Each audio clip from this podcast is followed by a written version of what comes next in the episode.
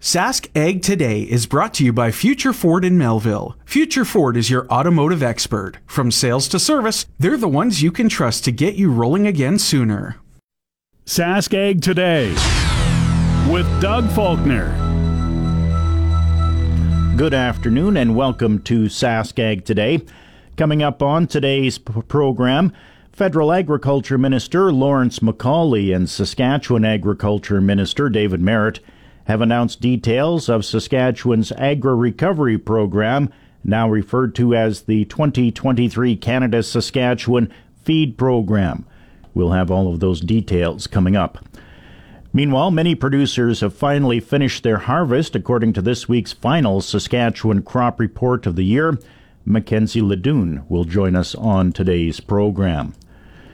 Bill C-234 is facing more delays following a re-vote by the Senate Ag Committee yesterday.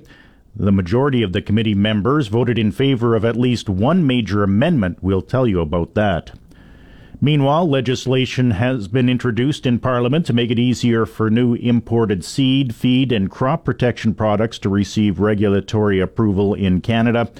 We'll hear from Nova Scotia Liberal MP Cody Bloys, who introduced that motion. All of those stories and much more coming up on today's edition of Sask Ag Today. But first, it's time for the Agriculture Outlook with Precision Weather. And that's a presentation of Milligan Bio. Milligan Bio now offers biomeal for your livestock, giving your animals more protein, more energy, and more of what they need.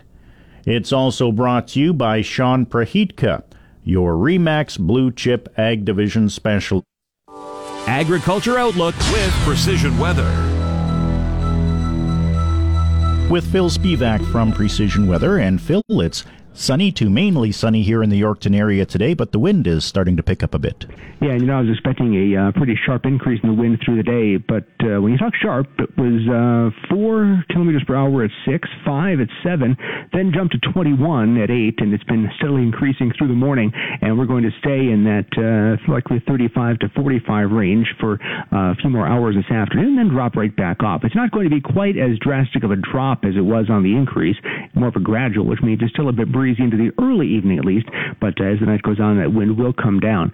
But a nice day today, sunshine. It's certainly mild. We're in the mid-teens this afternoon, right around 15 for the high. Overnight tonight, we'll drop back through the single numbers to around 3, that lighter wind helping to promote the cooling. The air is still reasonably dry. The dew point this afternoon is up into the mid-single numbers. It'll come back down a bit as the night goes on. Tomorrow it is a little cooler, and that actually is the drop-off in the dew point is actually part of a slight general cooling of the atmosphere. Still a dry day tomorrow, calling it partly sunny, but I may be overstating the cloud cover that rolls in the afternoon. It may still be mostly sunny most of the afternoon before some cloud cover does begin to move in.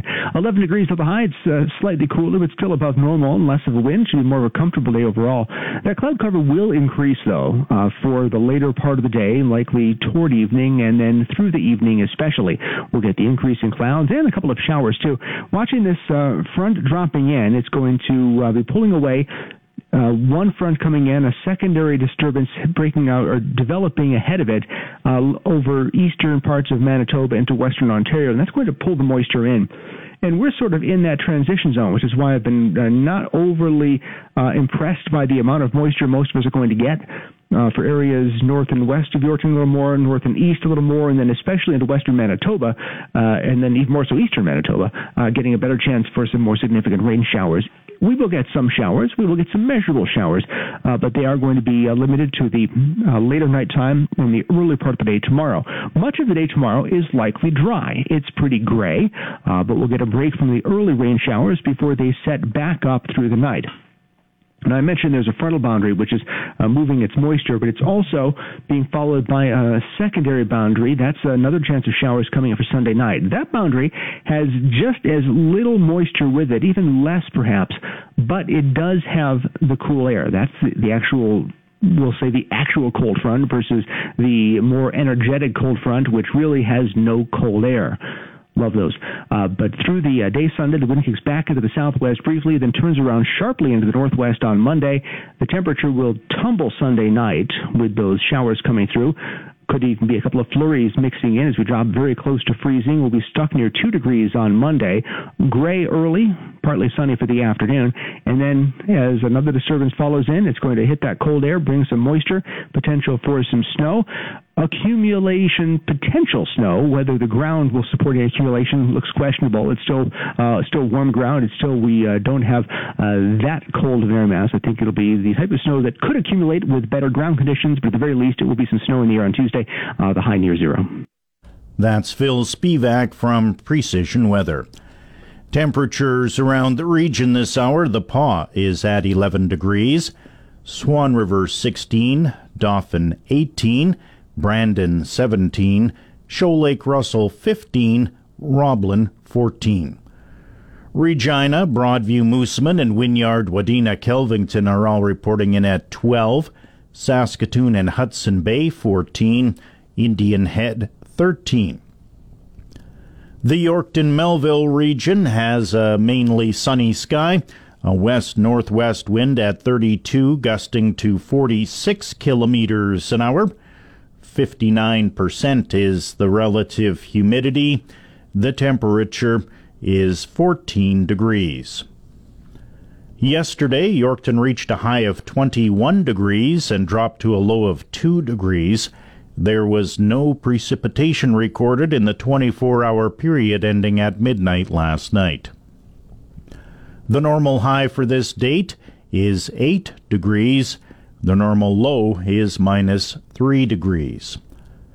The sun rose in Yorkton at 7:22 this morning, and it will set at 5:47 this afternoon. Extreme temperatures for Manitoba and Saskatchewan yesterday. The Manitoba hotspot was Melita at 21 degrees. The cold spot, Kelsey Dam, at minus 5 degrees. The Saskatchewan hotspot yesterday was Maple Creek at 24 degrees.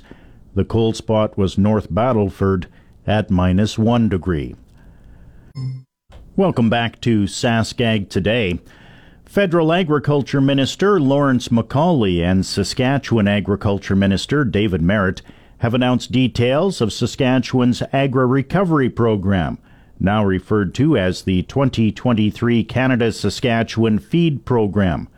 Starting next week, producers can begin to submit applications to the Saskatchewan Crop Insurance Corporation, otherwise known as SCIC. This program covers 70% of extraordinary costs related to feed and freight incurred after May 1st of this year through to the application deadline of March 1st, 2024. Program funding will provide eligible producers an initial payment up to $150 per head to help maintain the breeding herd in the drought regions. Based on available funding, additional payments will be issued to program participants. Eligibility is area-specific, guided by the Canadian Drought Monitor. Producers will need to submit their receipts or appropriate documents for the extraordinary expenses. Eligible extraordinary expenses include purchased feed, self-hauling or transportation costs for feed or breeding animals, and or land rented for additional grazing acres or additional feed production. Eligible animal species include beef cattle and other grazing animals, limited to bison, elk, deer, sheep, goats, and horses. This program is designed to help retain breeding stock. Breeding animals include females and females of the reproductive age of the species. A Saskatchewan premises identification is required to be eligible for the program. Online application forms will be available at scic.ca. This application process assists producers to determine if they have extraordinary expenses on their operation, including an extraordinary cost assessment. The submitted application needs to indicate the number of breeding animals on hand as of August 21st of this year, intended to be kept until January 31st of next year. Back on August 18th, Saskatchewan's Ministry of Agriculture announced the province has already committed up to $70 million to assist impacted producers. Federal cost share funding for Saskatchewan's Ag Recovery program is up to $77 million. This announcement is part of a larger disaster response totaling $365 million in federal provincial cost shared funding under the Agri recovery framework to help farmers and ranchers in British Columbia, Alberta, and Saskatchewan with extraordinary costs due to this year's extreme weather conditions. Producers already have access to a comprehensive suite of business risk management programs that are the first line of defense for producers facing disasters, including Agri Stability, Agri Insurance, and Agri Invest. With joint funding from the federal government and provinces, these business risk management programs provide protection against different types of income and production losses. The federal government also announced an initial list of designated regions in British Columbia, Alberta, Saskatchewan, and Manitoba, where livestock tax deferral has been authorized for 2023 due to extreme weather conditions. It's time now for the Ag Review portion of our program, and that's a presentation of New Era Ag Technologies in Swan River. Future Ford has been serving the Melville area for over 30 years. They focus on the future. Their staff are ready for what's to come. Ford Tech is changing all the time with new vehicle technology like EV, self-driving, and more. Get ready to drive into the future. Why? Because the future is Future Ford. GX94 Ag Review. Reductions to global corn production for 2023-24 resulted in the International Grains Council cutting some of its numbers in its monthly supply and demand report issued yesterday. The London-based IGC reduced its forecast for world corn output from its September call of approximately 1.22 billion metric tons to 1.219 billion. That resulted in 2023-24 world grain production being lowered from 2.295 billion metric tons to 2.292 billion, but with ending stocks falling from 587.7 million to 581.8 million. The IGC kept its carryout for world wheat at 262.6 million metric tons, despite bumping up its 2023-24 production estimate from 783.5 million metric tons in September to 784.9 million. As for 2023-24 soybeans, the IGC cut world production from 396 million metric tons to 393.5 million, but tacked on 100,000 metric tons to the carryover, bringing it to 61.7 million. A section of wetlands and grasslands in southern Manitoba will remain free from development. The Nature Conservancy of Canada has secured two new conservation areas near the community of Melita. The Jackson Pipestone Prairie and Wetlands Project features about 5 square kilometers of native prairie and wetlands. The Girvin family previously owned the land, which is home to several at-risk species, such as the endangered burrowing owl. Low water levels on the lower Mississippi River are likely to persist through at least January, despite expected above-normal precipitation across the southern U.S. this winter. That's according to forecasters with the National Oceanic Atmospheric Administration. The severe to exceptional drought choking the lower Mississippi River Valley is expected to improve this winter as the El Nino weather pattern brings better rains to the region. But lingering drought in the upper Midwest and forecasts for normal to below normal precipitation across basins that supply tributaries, such as the Illinois and Ohio rivers, could slow the Mississippi River's recovery.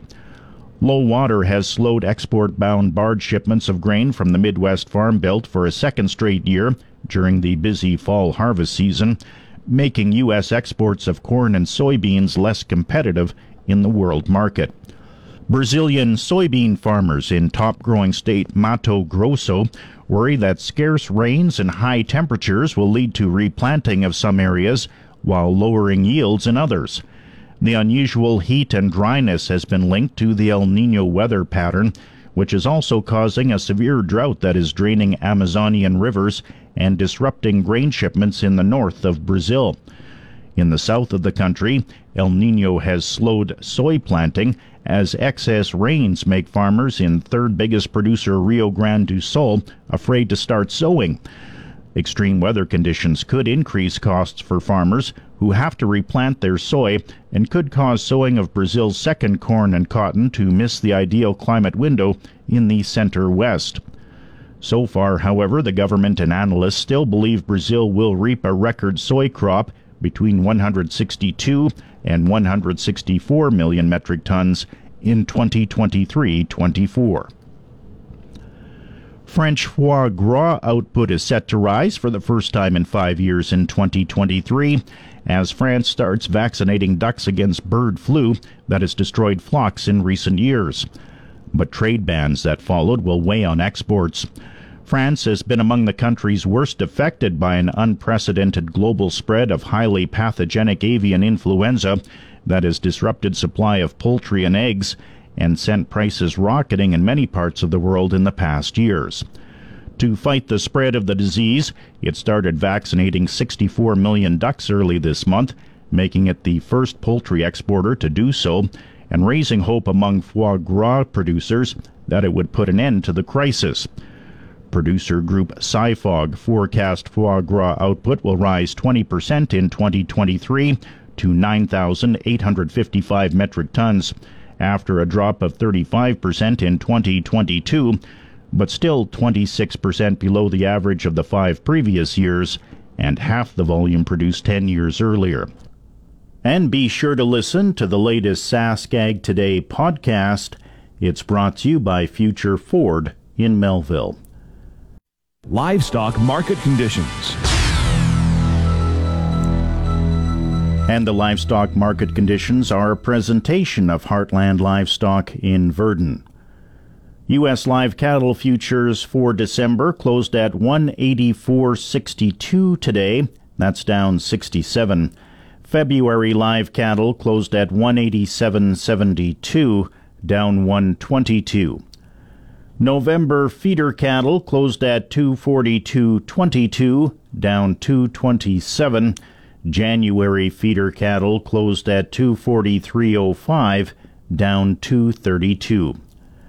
December lean hogs closed at 66 even, down 2 full cents. February lean hogs closed at 70.42, down 190. And that's the livestock market conditions. While many producers have finally finished their harvest according to this week's final Saskatchewan Crop Report of the year, Mackenzie Ladoon is a crops extension specialist with the Saskatchewan Ministry of Agriculture. Yeah, harvest is virtually complete in Saskatchewan with 98% of this year's crop in the bin so far. Producers were really resilient this growing season. We saw that those warm, dry conditions led to an early harvest for many, and there were some concerns related to both water quality and feed access for livestock. Once harvest began, producers in some areas were pleased to see yields were better than they expected. In many cases, harvest progressed quite smoothly with little interruption. Now that harvest is completed, though, producers are hoping for rain to replenish soil moisture to give hope for next year. However, the east central region of Saskatchewan sits at 94% complete due to consistent moisture over the past week.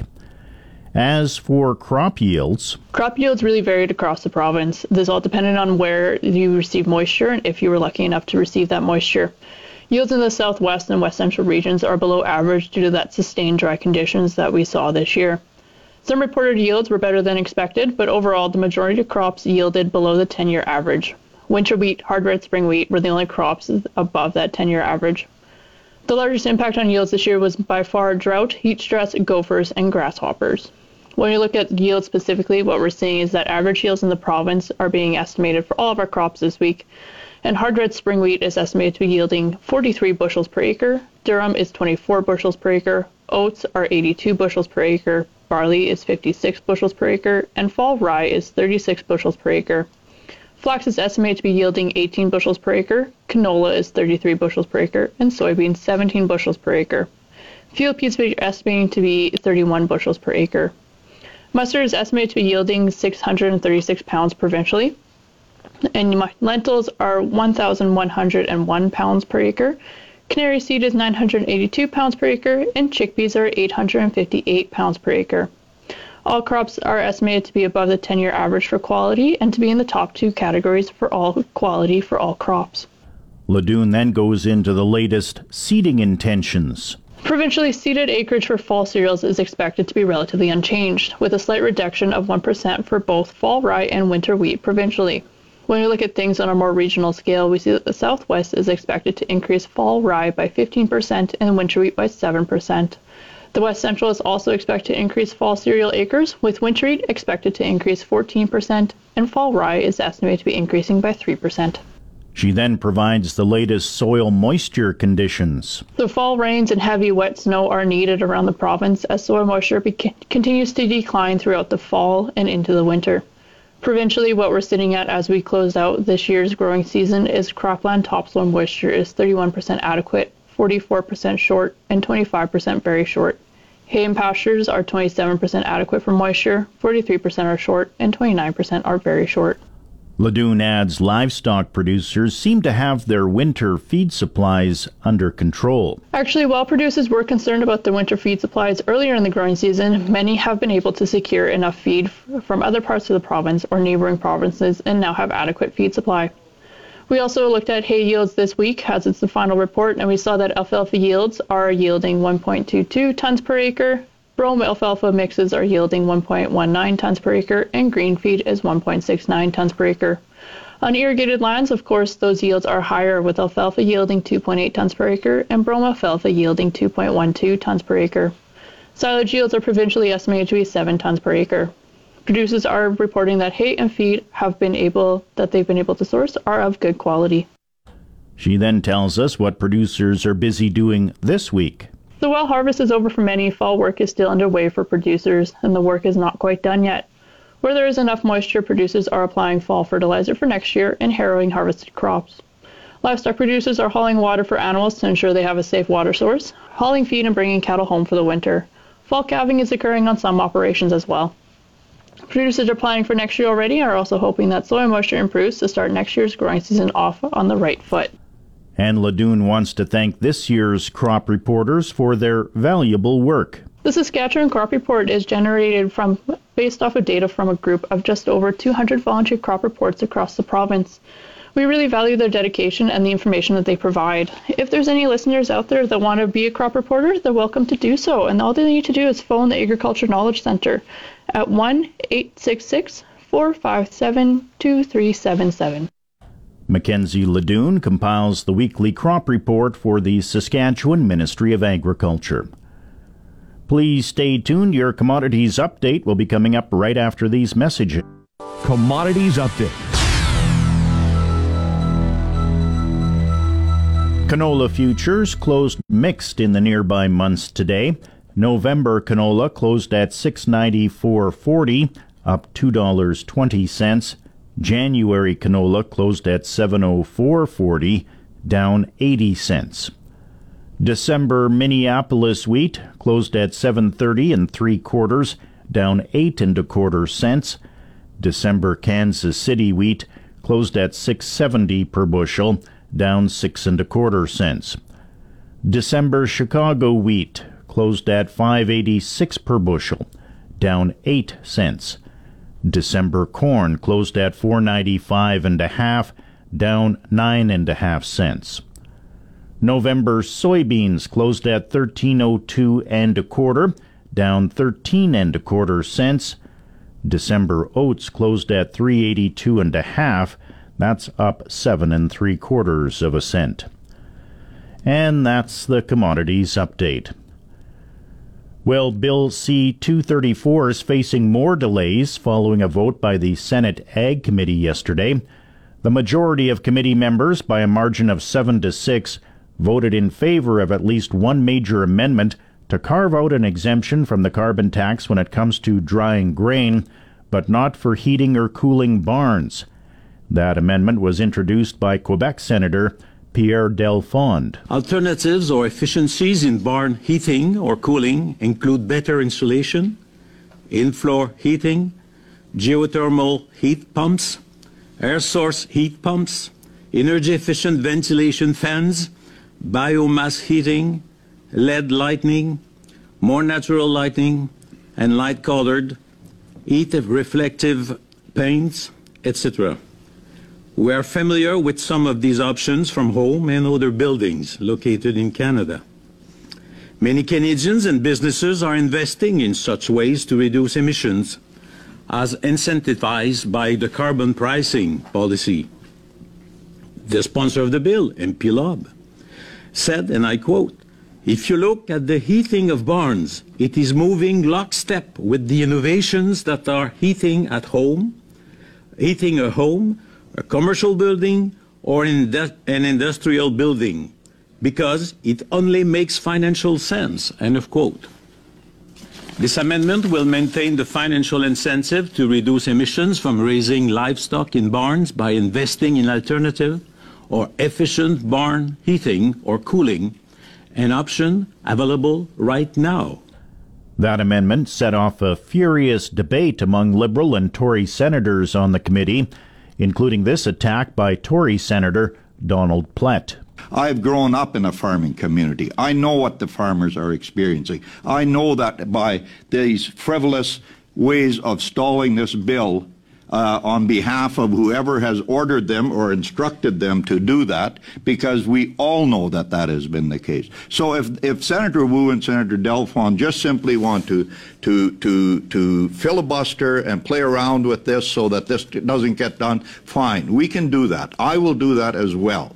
And if they want to grow up and start acting like gentlemen and debate the merits of the bill as opposed to debating their love or lack of that for Don Plett, then, Chair, I'm willing to do that.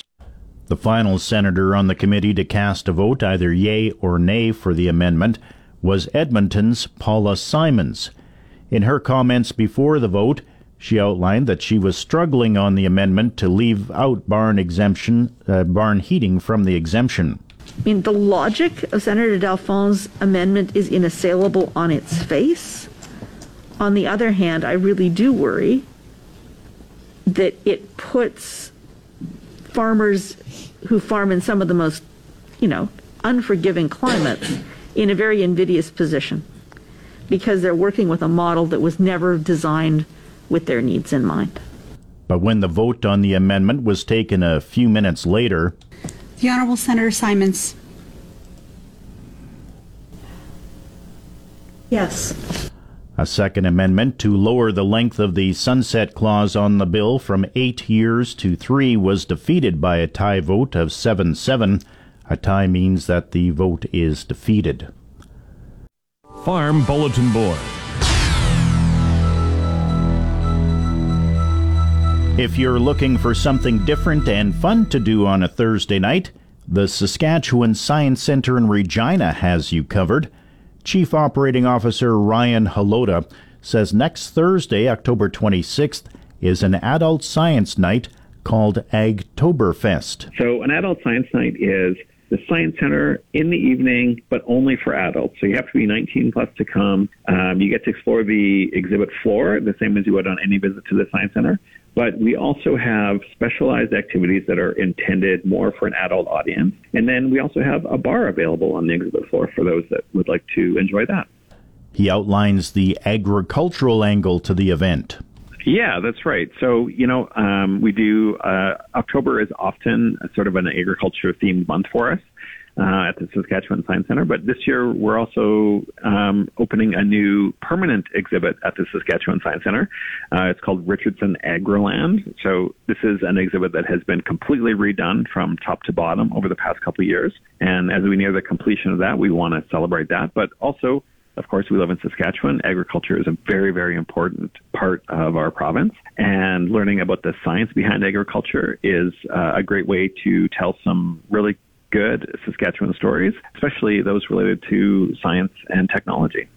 Halota says there will be plenty of interactive activities to see and do. Absolutely. So we really do a lot of at more advanced activities. So some of the things that you're going to be able to do at Agtoberfest is we're going to learn about fertilizer management with Richardson. There's going to be a trivia night hosted by Mystery Mansion. We're going to learn how to make butter. There's going to be a unique Science Center twist on barrel racing. And you're going to make some paint with grain, plant-based paint products. And we're even going to learn about hops and grains with Rebellion Brewing.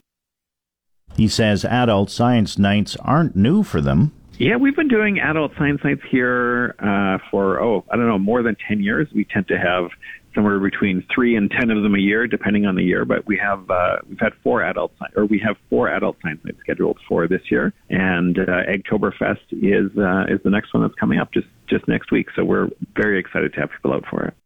Halota says it's easy to get tickets. You absolutely can buy tickets at the door, though we do recommend that people buy their tickets on our website, which is www.sassciencecenter.com. It just makes the process much easier for you if you've already got your tickets on your phone when you arrive, and helps us track the numbers a little bit better as well. He then tells us why it's important to have an event like Agtoberfest. Well, one of the unique things about the Saskatchewan Science Centre is that we like to view things through the lens of the province that we live in. And, of course, agriculture is a really important part of Saskatchewan. And also, engaging these adult audiences is also really important for us. We're not just an institution for kids. Of course, we have the Kramer IMAX Theatre that provides, feature-length movies and interesting documentaries.